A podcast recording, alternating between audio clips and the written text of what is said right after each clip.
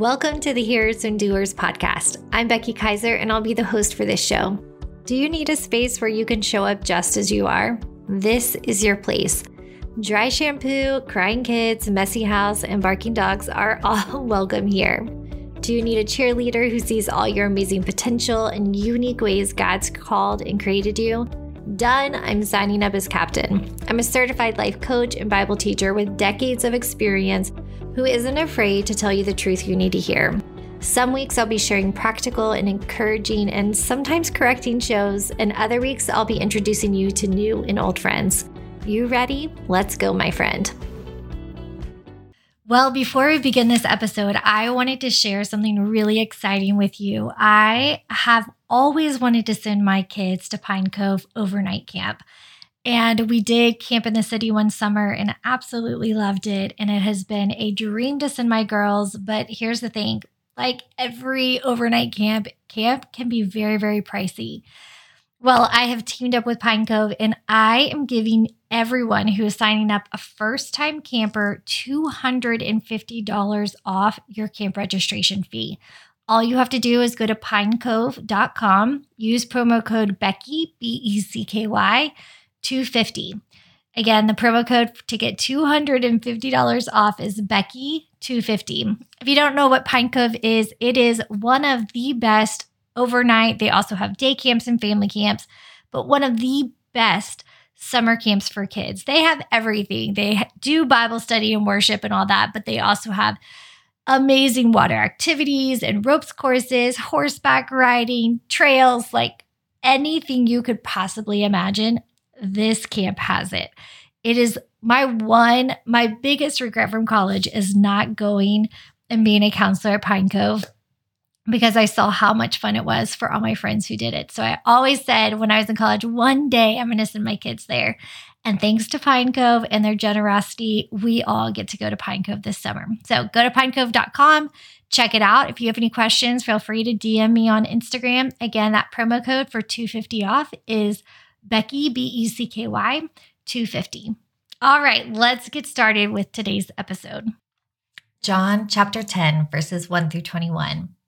Let me set this before you as plainly as I can. If a person climbs over or through the fence of a sheep pen instead of going through the gate, you know he's up to no good, a sheep rustler. The shepherd walks right up to the gate. The gatekeeper opens the gate to him, and the sheep recognize his voice. He calls his own sheep by name and leads them out. And when he gets them all out, he leads them, and they follow because they're familiar with his voice. They won't follow a stranger's voice, but will scatter because they aren't used to the sound of it. Jesus told this simple story, but they had no idea what he was talking about. So he tried again. I'll be explicit then. I am the gate for the sheep. All those others are up to no good, sheep rustlers, every one of them. But the sheep didn't listen to them. I am the gate. Anyone who goes through me will be cared for, will freely go in and out and find pasture. A thief is only there to steal and kill and destroy. I came so that they can have life, real and eternal life, more and better than they ever dreamed of. I am the Good Shepherd. The Good Shepherd puts the sheep before himself, sacrifices himself if necessary, and a hired man is not a real shepherd. The sheep mean nothing to him. He sees a wolf come and runs for it, leaving the sheep to be ravaged and scattered by the wolf. He's only in it for the money. The sheep don't matter to him.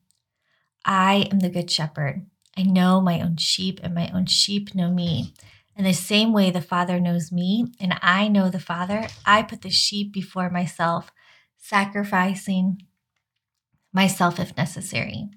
You need to know that I have other sheep in addition to those in this pen. I need to gather and bring them too. They'll also recognize my voice. Then it will be one flock, one shepherd. This is why the Father loves me, because I freely lay down my life.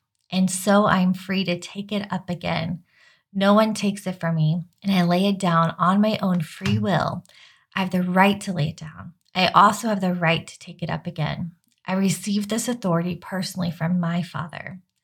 This kind of talk caused another split in the Jewish ranks. A lot of them were saying, He's crazy, a maniac, out of his head completely. Why bother listening to him? But others weren't so sure. They aren't the words of a crazy man. Can a maniac open blind eyes? Okay, hearers and doers. We don't want to just be hearers of God word, God's word, but doers also, as James 122 says. So we pause and we look back over this and ask ourselves. And each day I'm sharing with you a takeaway for myself, but I want you to pause also after each session and ask God, how would He have you be a doer of the word? Well, in this passage, John 10 10 is probably one of my favorite verses of all time in the Bible. And it says, A thief who is Satan is only there to steal and kill and destroy. I came so that they can have real and eternal life, more and better than they ever dreamed of. So that's where we hear about abundant living, that more and better. So, a doer that I would put up against myself is I would choose to reflect on Am I allowing this thief to steal and kill and destroy? What lies am I believing from him? Um, what things have I given access to the dark in my life? And in the same flip, I would also say, I pray, God, help me. I want more and better. Don't you? Don't you want more and better life than you ever even dreamed of? And that's so different than how the world wants things for us, how the world puts on us to want want a more and better life. This life is different. So I would ask God for that. And I would see what changes and corrections do I need to make in my life to have more and better, not as the world defines more and better, but as Christ does.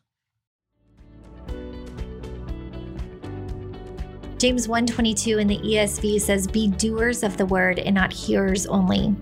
Or the message translation says it even more bluntly Don't fool yourself into thinking that you are a listener when you are anything but, letting the word go in one ear and out the other. Act on what you hear.